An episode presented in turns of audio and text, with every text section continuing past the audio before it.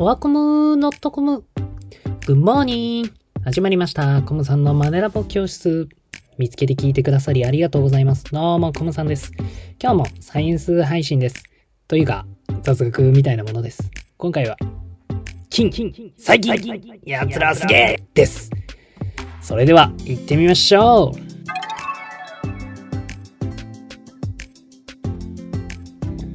えー、朝配信2日目です。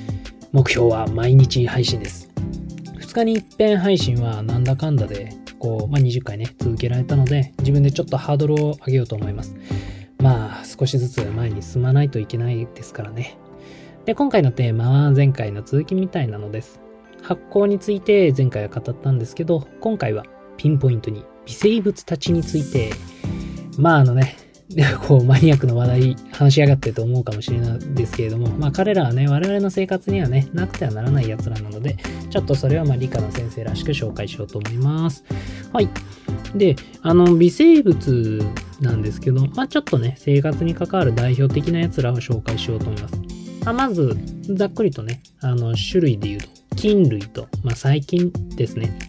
で、菌類は、これはまあ具体的に言うと、キノコとか、カビとか、まあ酵母ですね。うん。どれも食べ物に関わってきますよね。特に、えーっと、まあカビとかは、あのですね、ブルーチーズとか、あと、えーっと、日本酒とかかな。まあちょっと日本の料理とかにも関わってきますね。麹カビってやつですよね。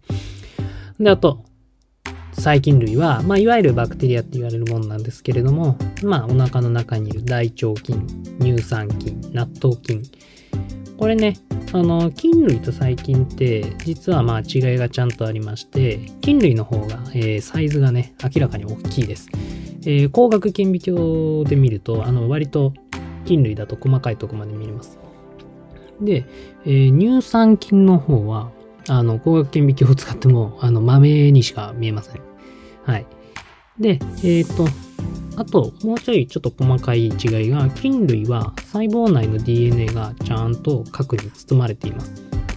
で、細菌は、えー細胞内で DNA が剥き出しになっているっていう違いがあります。これ、まあ、真核生物と原核生物っていう違いなんですけど、まあ、これちょっと細かいので、この辺にしとこうかなと思います。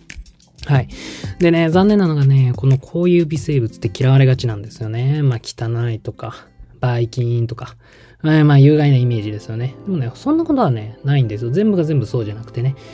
まあ、なんならね、えーあなたの皮膚とか体内には、もう尋常じゃないほど微生物住んでますからね。そして、彼らは働いているんですよ。あの、皮膚に住んでいる微生物は、まあ、保湿成分のあるものを分泌したり、さらに、皮膚をこう弱酸性に保つ物質とかも出してるんですね。それでこう有害なものから、えー僕らを守ってくれていたりします。まあ健康な人はね、そういう風に微生物いい感じで働いてるんですよね。特にね、腸の中ね、もう大活躍です。あのまあ消化吸収ね、しきれなかったものをこう、いい具合に分解してくれるっていう感じですね。まあね、腸内環境がね、健康の基本といっても過言ではないそうなので、最近では。まあ、えー実はね、こう、腸内細菌が人体を支配してるっていう説もあります。まあ、腸内環境が整っている人はね、なんかこう、心身ともにね、あの、健康な場合が多いんですって。腸内フローラが、まあ、整ってるってやつですよね。で、まあ、前回も言ったんですけれども、こう、腸内フローラを整えたかったら、まあ、食物繊維をね、与えると、彼ら大喜びするので、まあ、そのおかげでね、お通じも良くなったりするので、まあ、いいこと尽くしです。はい。野菜をね、結構食べましょうって話ですね。で、ここで、えー、まあ、具体的に一つ細菌の話をしましょうか。あ、細菌はバクテリアって意味ですね。えー、乳酸菌の話をしようと思います。あの、まあ、ヨーグルトといえば乳酸菌。チーズといえば乳酸菌。もう美味しいものには乳酸菌がかかってるよと。で、乳酸菌なんですけどね、これね、あ、なんかすごい体にいいやつだってイメージが、まあ結構あると思うんですけど、まあこれ実は体内ではうまく働かない説があるんですよね。あの、理由はめちゃくちゃ単純です。食べるじゃないですか。食べて、胃の中に入るじゃないですか。胃酸で死ぬっていう、あの、話ですね。まあ、これ言われたら、あ、確かに、多分死ぬよね、胃酸で。ジュクジュクになるよねっていう感じですよね。はい。だから、実は、その乳酸菌をお腹に入れてもあんま意味ないんじゃないかって、まあ、言われたりもするんですけど、ただまあ、あの、なんか別の説にもよると、その乳酸菌の構成成分が、腸内細菌、僕らのもともとお腹にいる細菌へ、なんかプラスの効果があるとも言われてます。まあ、そもそもね、ヨーグルトとかチーズとか、あれそもそも良質なタンパク質なので、まあ、全然食って損はしないんですよね。まあでもね、なんか、それを言われてか知らないですけど、最近生きたまま腸内に届く乳酸菌とか、こう販売されてますよね。まあ、どこまでほんまかちょっと微妙なんですけどね。はい。シールド乳酸菌ってやつですよね。で、えー、ちなみにですね、この乳酸菌が発生させる乳酸っていうのもすごい重要な物質で、こいつ、まあ、酸性なんですよね。だから、この酸性で有害な、こう、また別の微生物たちがブロックされるらしいんですよ。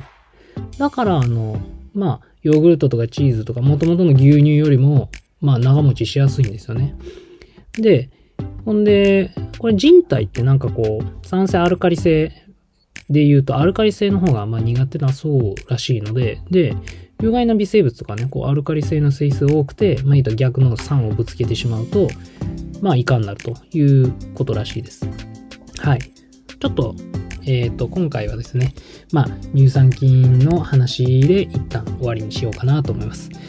えー、次回はですね、僕のめちゃくちゃ大好きな納豆菌に話を絞ろうと思います。はい。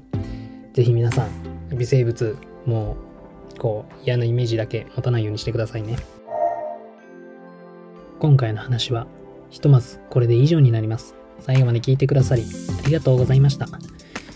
えー、微生物の恩恵、なんとなく伝わりましたかねいいやつが結構いることを知って、微生物に感謝しながら暮らしていきましょう。あなたにとって今日も素敵な一日になることを願っています。それではまた次の配信でお会いしましょうね。いってらっしゃい。もやしもんって漫画ありましたよね。